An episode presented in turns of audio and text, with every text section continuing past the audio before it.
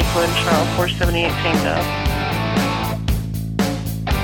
Thank you for joining us on Inside EMS. Now the always entertaining Chris Cebollero and the Ted Nugent of EMS, Kelly Grayson. Well, once again, it's time to go inside EMS. I'm your host, Chris Cebollero, and with me always, the Ted Nugent of EMS, Kelly Grayson. Kelly, how are you doing this week? I'm doing well, man. We're uh, I'm, I've been hustling for Kilted to Kick Cancer, not as not as urgently as I have in the last couple of years because I have other things in the fire. But uh, um, we're rolling along trying to raise money for cancer research. So the so. the folks that want to get involved in that Kilted to Kick Cancer, Kelly, uh, how do they do that? Uh, go to uh, kiltedtokickcancer.org and click on the donate button. Uh, we have a number of, of fundraising teams uh, trying to uh, uh raise money for uh, prostate and male specific cancer research and uh, each one of those fundraising teams uh, is eligible for a prize package. The top four fundraisers get a uh, package of prizes from the uh, shooting and, and outdoors and public safety uh, communities that have uh, donated stuff, and and the uh, the donors this year uh, get in on the action as well. Everyone who makes a, a donation of ten dollars or more to Kilted to Kick Cancer can get in on the raffle for a uh, for a uh, custom AR-15. So oh, how cool it's pretty that? cool, yeah. pretty cool from Dreadnought Industries, and and they're they're making one for us. So yeah, donate to Team Ambulance Driver on checkout, but you can donate to any team if you want to. Make your donation, forward your uh, your uh, donation receipt to me at kelly at kiltedtokickcancer.org, and I'll get you in on the raffle. How cool is that? You know, one of the things yeah. we talked about last year was the whole eating Cheetos naked and donating for that. I think I think our, our listeners spoke, and and we're going to protect them from that. But maybe we can, you know, because you did last year that whoever donated, you know, in the in the you know a higher amount, you know, would uh-huh. you, you, know you'd kind of do a uh, uh, something. I did the Charlie's exactly. I did the Charlie's, Charlie's Angels, Angels pose. You did the thing for me where you said I was, you know, the the best uh, to be end all beat all. Maybe uh-huh. we can start an auction of uh, whatever that number would be. Um, we get our listeners to help out with that. That maybe you got to wax a part of your back or something like that. Yeah, so yeah, we'll we'll come up with a uh, we'll yeah. come up with a suitable challenge and put it in the show notes. That's and right. uh, so like and, uh, uh, we get above a certain point, and I'll do whatever humiliating act. Really? Uh, whatever. Yeah. I'll do whatever humiliating act that is that is safe for work and viewing. Okay, thank you very much viewing. for playing it. I can just see I can just see where this is going to go from the last time. So I don't want to go I have no again. shame. I'll I'll do anything for for my two favorite charities. So uh, yeah, uh, we'll we'll put that in the show notes. We'll figure out a suitable challenge, and if we get above that threshold, then rock on. I'll do it. You know, Kelly, I think it's time that we're going to head and switch to the guest table. And okay. I think we got a really great show today. And I know I say that all the time, but this one is, uh, I think, really good. We we just have to, our listeners just have to know. I think every show we bring them is great. But I want to go ahead and introduce our resident EMS education expert. oh, all right. Well, well, let's see who it is before Dan Limmer. Dan, come on in here. Okay. Yeah, yeah, yeah. Welcome to the show, Dan. I'm. Uh, I'll. I'll go with that, Chris. He, uh, he, he can be our resident EMS educational expert. Uh, when I grow up, I want to be Dan Limmer. So. I'm doing really well. About uh, really, really well. Thank you. And um, so it's always great that you come and visit with us and uh, you things to talk about. And I, you know, I think we got some really great topics that we're going to uh, discuss with you today. But before that, I mean, you know, you've you've been a you know a friend of the show. You've kind of come on a few times, and you know, I'm probably going to hit you up towards the end of the show, maybe to uh, give our listeners again that uh, special on your apps. But before we get there. Okay. What's, what's, going on in Limmer Creative? Let's uh, let's talk about what's happening there and how you're helping folks prepare for National Registry and become the best professionals they can be. That's uh, that's what we do. We have a new product out, emtreview.com. It's a website but the site is different than a lot of the other subscription websites in that we really attack the National Registry problem from multiple sides. Um, you take small tests, then watch a video and see how you understand it. Diagnostic exams, videos, exercises. Um, and this summer, we've had a heck of a summer. We've had people three, four, five, even a sixth timer pass the National Registry um, using this approach. Uh, and we're really uh, psyched about it. And um, also, Pearson uh, Brady, my publisher, uh, is now distributing apps. So if uh, any educators listening want to just get some apps when you order your books, you can do that too. It's been quite a year so far for us, and thank you for asking. Yeah, and you know, actually, I'm I'm in the process of uh, getting into the EMS education world again, and certainly Pearson and the Limmer apps are on my radar to use. So, and I gotta I uh, I gotta thank you for doing that because you really have some great stuff. But anyway, so just really one quick question when you talk about this EMT review, it, it was very very interesting. You know, where you talk talked about the the video and then kind of talking about it. That's kind of bringing the the the uh, clinical scenario to a new level, isn't it? Well, you know, I think a lot of people read those National Registry questions. There's a maximum of three sentences. There's information on the line and between the lines, and they don't know how to interpret the question. Even great students in class read those questions with some pressure in the exam center, and they don't know what to do. So by taking a short quiz and then watching me explain what they should be getting from the videos, I check in with people after they use them and they say, I never looked at a question like that before. And that's when the light comes on. And that's when we, we do some good. We're also actually a finalist in the um, EMS World Innovation uh, Awards, the product awards. So we're very happy to be included in that as well. That's awesome, man. That's really great. And I'd really like to know how this works out. And maybe you can come back uh, towards the end of the year and we can think about, uh, you know, because I'd really like to examine the, the, you know, how this is growing problem solving and critical thinking skills, which you and I have talked about for a long time. Uh, yeah. I think that's a big component missing in EMS education. But, you know, one of the things that I, I really wanted to get into to chat with you, Dan, was, you know, there was a, a great, you know, and social media has really uh, given us some things to think about and, and really kind of prompt us into going outside the box thinking. And there was a, a great post on your wall that was talking about, you know the you know uh, responding and, and, taking care of folks that may have DNRs and you know and then with the grieving process and you know it really was interesting to read those comments because I don't think you know DNR uh, dealing with DNRs is one of those things that we do well as uh, EMS professionals and I'd like to get your opinion about that. Oh, I totally agree with that. Not only uh, are we not taught a lot, it's something that's inherently difficult. Quite frankly, I think it's much more difficult than CPR to have to deal with a grieving person. I think that there's that there's a, a feeling if you're not used to it that might make you feel awkward or, or unsure, or afraid to to say the wrong thing. But there's a lot of need in the people uh, when you're there. There's a lot of chance to make a difference our DNR education and dedication of, about death follows largely the legal issues about uh, the DNR, and then a little bit of denial, anger, bargaining, depression, and acceptance. But it doesn't really get us into the people sense and the good that we can do, even when we can't do something for the patient. The family's still there. So, Dan, I have a question for you. What do you do in those situations? And, and we don't have enough training in this, and and th- this seems to be a place where most EMS providers fall down because we we're not specifically taught how to deal with the emotional aspects of death and dying and, and consoling family members.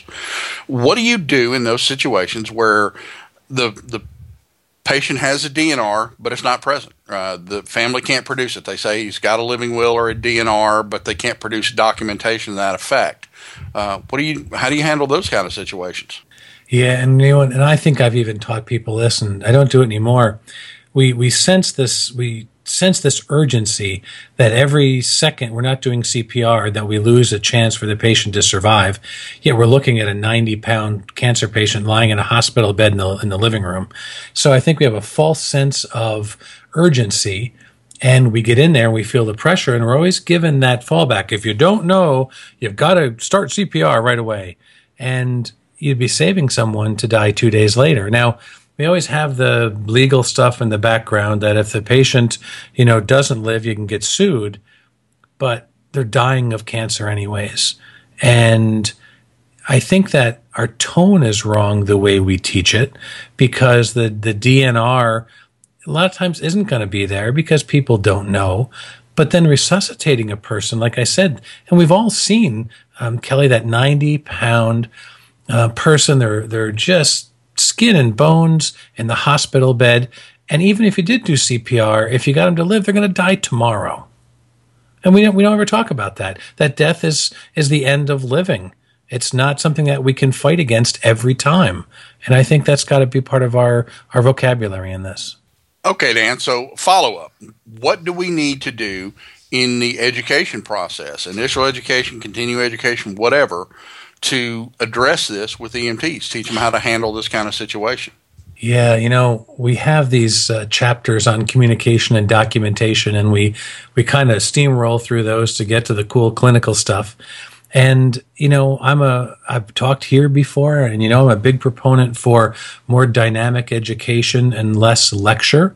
And I think if we get people out of their chairs more and either talk in a group activity or do something else in the classroom, then we can give people at least a little practice and a little more knowledge than the basics. You know, this beginning of the EMT curriculum is something that we go through relatively quickly, and then airway starts, and we get into the clinical stuff, and that's all we talk about. Yet, you know, the tragedy of even a pediatric death or or any death really involves this principle, and we should be should be doing it more in class.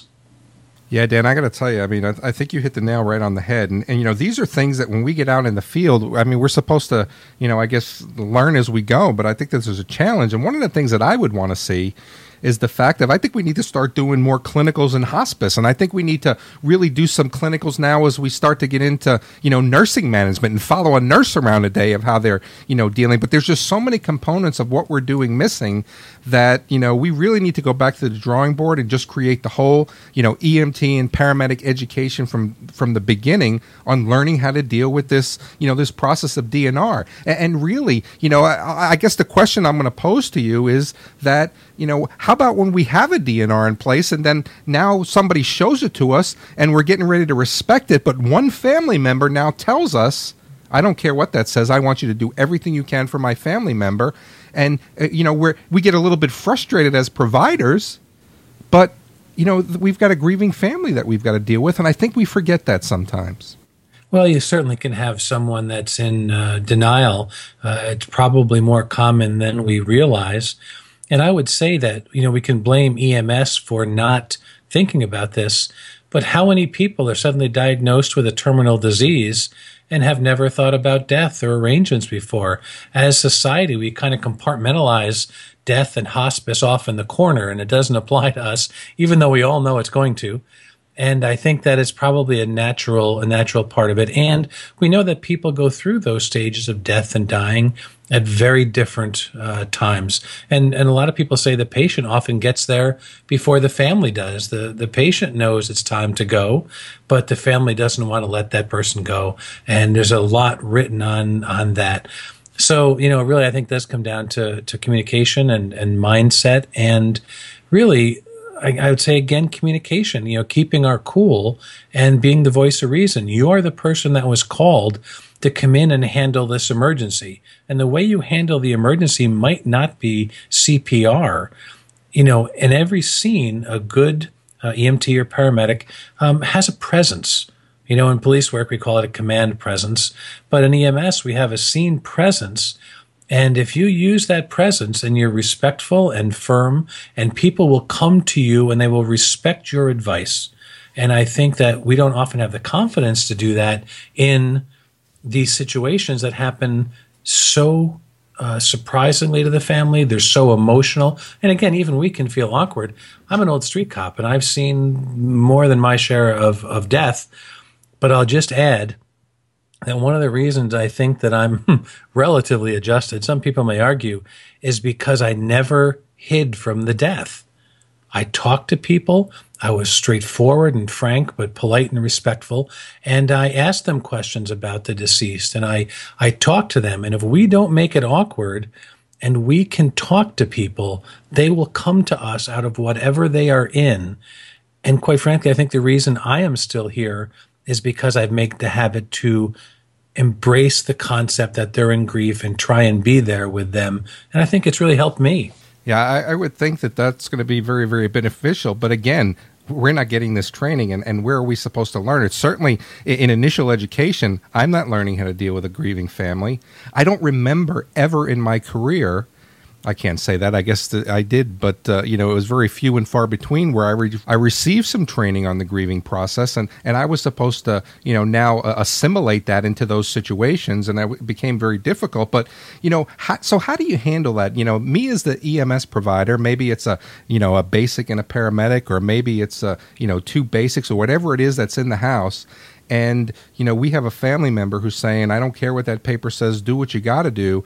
How do we how do we help them? How do we make that situation better for that family um, you know as we're you know figuring out how to take care of that patient? Well i think that um, a conversation that is straightforward and respectful uh, and human is is the only way to do it. You know, we worry about saying the wrong thing when there is no right thing to say. It's kind of odd, isn't it? That, you know, we're worried about saying one wrong thing when there's someone lying there uh, pulseless that's going to change this grieving relative's life. So, of course, they want this person around more.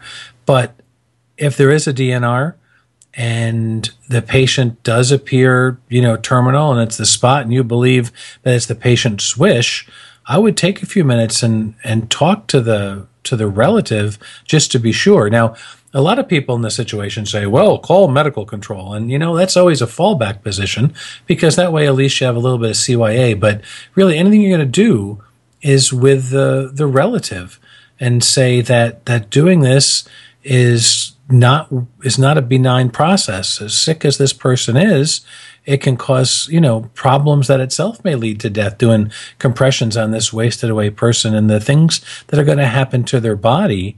And is this DNR really here because it's time? I need you to think about that because you, you really can't go back once you do it, and and it really may be time and there's a there's a way a straightforwardness that I've been very successful with and people often do respond to that often by tears and, and other things but they're just not ready and quite frankly who would be? No and especially having been in that situation you know uh, my my mom passed away she had cancer and and I didn't know how I was supposed to act. I didn't know. I didn't know if I was supposed to be angry. I didn't know if I was supposed to, you know, be mad at the people who couldn't help her. I, I, I mean, it was just, it was just a horrible situation. And you know, this happened to me, and I was in my thirties uh, already in EMS for some time, and and being on the other side of the coin, it, it made it very difficult for me to to figure out how I was supposed to be in this situation. Yeah, you know, we take our professional hat and we put it on, and there may or may not be EMS involved. But when it happens to us, um, it does give us a perspective. I lost both of my parents to uh, cancer, and and relatively quickly. You know, that's the one thing about the DNR at home with the hospital bed and a lot of other things. You you often have the opportunity to process it more. No one's physically going to be ready. It's not like, okay, but there are times that, you know, people will say that, that he's gone, he's not suffering anymore. And we can acknowledge feelings that come from two ways. Your life is going to change. This person was everything to you, but they were suffering. So you can be glad they're gone and miss them at the same time but there is no book for this, and everybody handles it differently. And I think that we respect that uh, is really important. But I think we have the potential to be a, a, strong and calming and and peaceful and beneficial presence in a way that goes past verifying death to the person that's dying at home in this chronic illness situation. Picture someone that suddenly drops dead of a heart attack when people have no, you know, a PE drops a lot of people as well. Boom, that sudden yeah, no warning, yeah no chance to prepare. And here there is. Uh, and hopefully hospice or other people have been involved, but but not always. Yeah, and I think we forget to take the family into account when we uh, think about those things. Okay, Dan, let's let's switch gears for a minute, and I'm sure you've you've read the news stories, and and I'm interested in your take on what we need to do uh, education wise to train our EMTs to deal with these low scale uh, terrorist events, uh, IEDs, bombings, mass shootings, that sort of thing. Um, what do you think is lacking in our educational process and, and how do we fix it? Yeah, yeah, yeah, no doubt, no doubt, Kelly. And I think it's something I've been teaching over the past, you know, six or eight months. I've got a presentation, um, the new scene safety paradigm, and quite frankly, we've been teaching it wrong even before this. You know, any time that we give a response that is without thought, we've been, we failed. We used to give everybody high flow oxygen. We used to put everybody in a backboard. We used to suction for 15 seconds. And these hard and fast rules have never been successful. So what we've taught people is Scene Safe BSI, preferably waving your gloved hands in the air, and that's what we do for scene safety.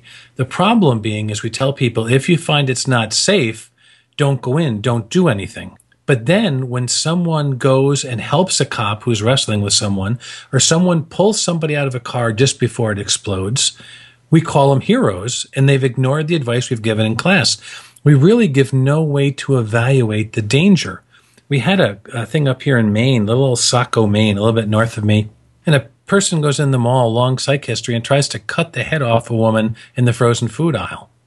So two EMTs are in there shopping for dinner and are a couple aisles over. Well, bystanders restrain the person and take the knife, and EMS goes over and starts doing care.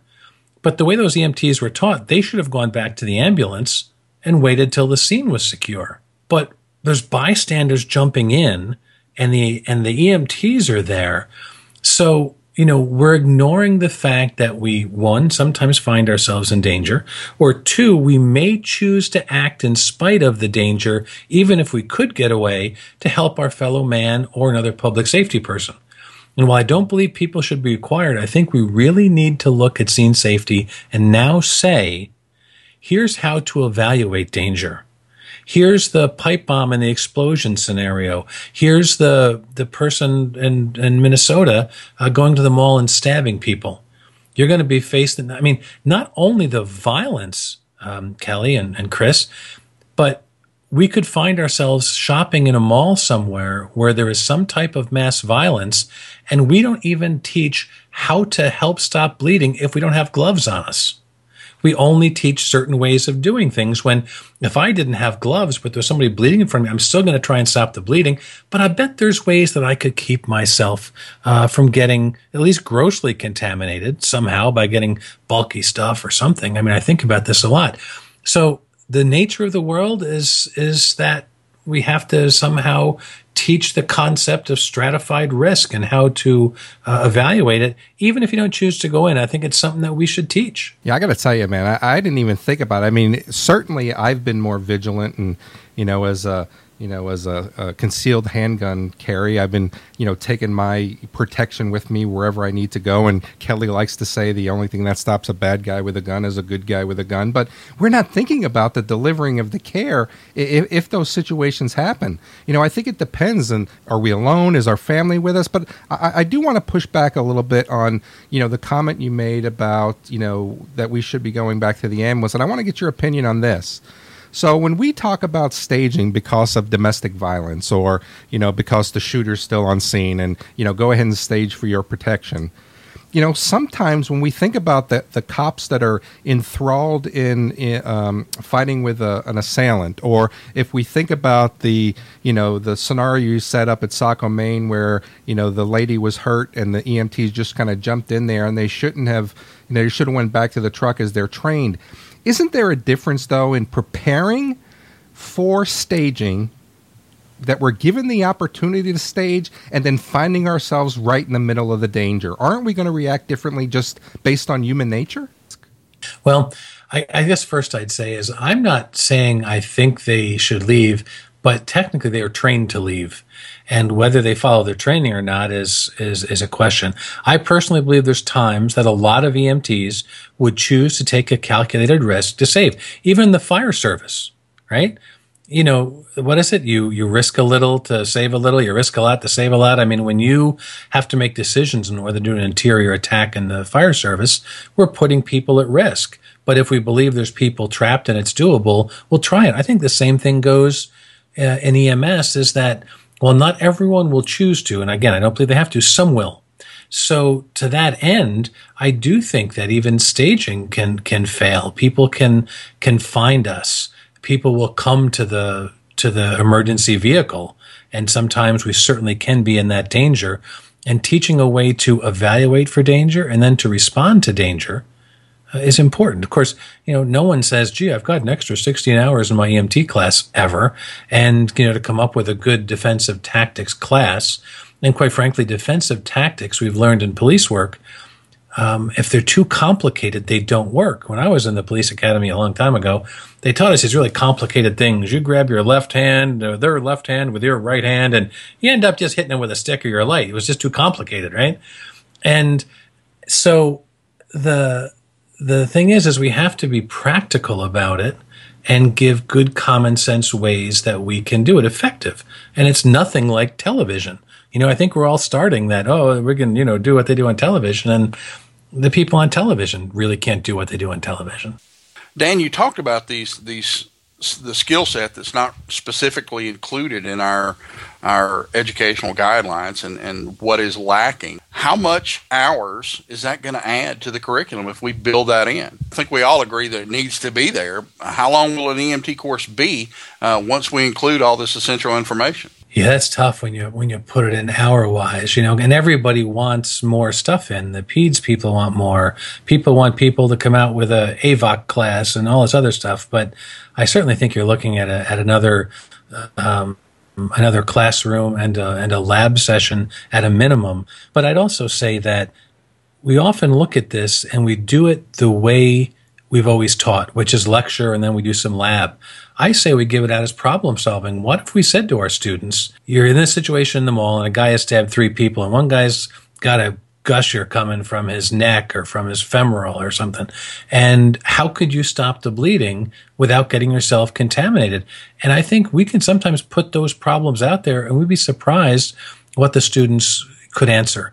And I think that we often also look at things as something, well, we have a class and we have a lab, but that doesn't mean we couldn't do an hour in four or five or three or eight different places in your class and do it as part of rotations in a little bit in your trauma, a little bit in your communications. Uh, and you could probably spread it out. We, we're too compartmentalized. I think we have to bring some asymmetry into this and let people chew on it at different times uh, in the MT class. But I think that it that it certainly will take time. I would vote for it. Um, but anything people can do above that standard scene safe BSI and get people to a, a, a safe but thoughtful approach to danger would certainly get us farther ahead.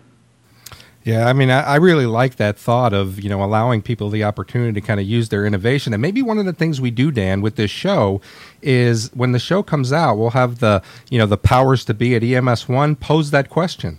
You know, the the question that they ask on the podcast is, "What do you do?" And and let's see what kind of comments that we get from that, and uh, see that innovation that those folks have. But I got to tell you, every time you come on the show, Dan, I mean, we just learn so much, and and I appreciate the the time that we share and the and the you know the the knowledge and wisdom that you bring. And uh, me, who's been a paramedic for thirty years, everything you know, it's always a different perspective when we get to visit, and uh, I truly appreciate that.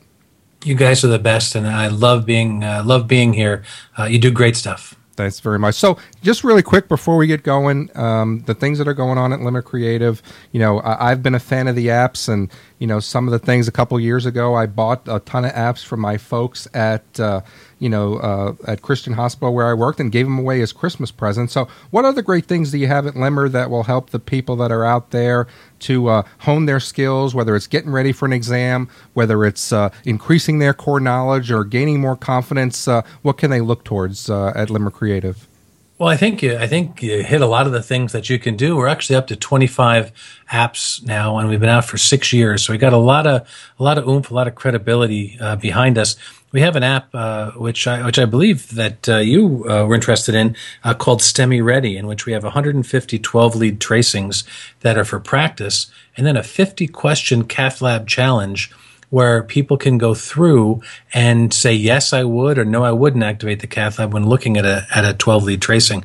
Um, Tom Bouthillette, uh, you know, really the EMS 12 lead guy, put these together. We put it out in an app, and I think the beauty of this is, is you can give practice but then you have a test you can measure. If you're a, a chief or a training officer or a heart association person, you want to, maybe you're an agency that wants to get heart association designation. This can give you the practice. It can give you some CE, uh, and it's really streetwise and functional and beautifully done by Tom. Um, STEMI Ready is that app for individuals uh, or agencies. Yeah, and I got to tell you, and what's really great about these apps is that a couple trips to Starbucks and you've paid for your app. And I think that that's really great about it. Dan Limmer, it's always great when you come and visit. Promise us you'll come back before the end of the year and chat with us again. All you've got to do is ask. You guys are the best. Thank you very much. Kelly, I think it's time to put the wraps on another show. I think we had another great one down. We had a visit from our resident edu- EMS education expert, and uh, I think it was a really great show. It was a it was a good show, and and now uh, I mean we suffer on this podcast from an embarrassment of riches. Not only do we have a res- resident smart aleck, you, but we also have two resident educational experts, Ah, myself, yeah, I and Uh-huh. and the re- and the man Uh-huh, Dan Limmer. uh-huh. We'd Nice like to ride on his coattails. Nice to ride That's on his coattails. That's right. One day, you know, I'm not the man, but my lips will never be far from the man's butt, and that's, right. Dan Limmer. The man So, next to uh, the man. The man next to the man. right. That's right. So we'd like to thank you for tuning in to Inside EMS, and for myself and co-host Chris Cebollero, thanks for tuning in. Don't forget to rate us on iTunes, and for everyone, and we'll catch you guys next week.